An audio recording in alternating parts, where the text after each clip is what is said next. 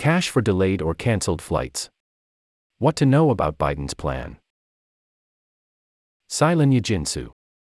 If a proposed federal rule takes effect, airlines will have to pay passengers for meals, hotels, ground transportation, and lost time if the disruption was caused by the carrier.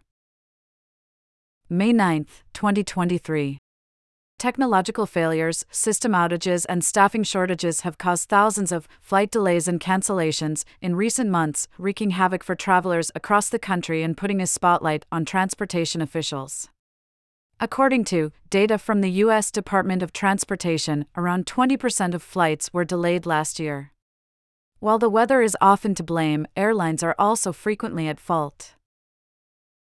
President Biden and the Transportation Secretary, Pete Buttigieg, announced a proposed new rule on Monday to compensate passengers affected by carrier cost slowdowns. Under the proposal, airlines would be required to cover certain expenses for passengers as well as pay them for the inconvenience of flight delays and cancellations. I know how frustrated many of you are with the service you get from your U.S. airlines, Mr. Biden said during the announcement at the White House. Your time matters. The impact on your life matters. What would the change mean for travelers? Under the new rule, carriers would have to provide passengers with assistance and monetary compensation when the airlines are at fault for cancellations or delays of three hours or more. Beyond free rebooking or refunding the price of the ticket, airlines would have to cover other costs incurred by travelers, such as hotels, meals, and ground transportation. Additionally, inconvenienced flyers would be entitled to a payment in the form of cash, miles, or travel vouchers. When an airline causes a flight cancellation or delay, passengers should not foot the bill, Mr. Buttigieg said in a statement.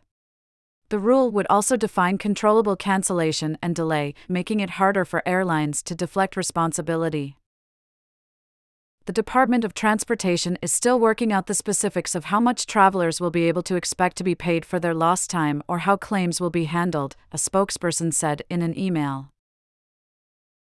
How is this different from what airlines already offer? Since last year, most U.S. air carriers have committed to some type of compensation for passengers affected by controllable cancellations and significant delays. All 10 major carriers rebook passengers on the same airline at no additional cost, provide meals or meal vouchers when passengers are left waiting for three hours or more, and, with the exception of Frontier Airlines, furnish complimentary ground transportation and lodging in the case of overnight cancellations away from home. Yet only two carriers offer customers any kind of compensation for the inconvenience.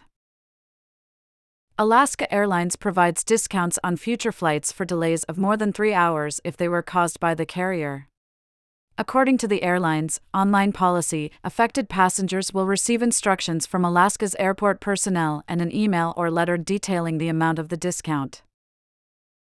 JetBlue Airways automatically notifies passengers via email if their flight qualifies for compensation and offers travel credit on a sliding scale, up to $250, depending on the length of the delay and whether the plane had already boarded. No major U.S. airlines currently provide cash compensation for disrupted flights. Is there precedent for this type of rule?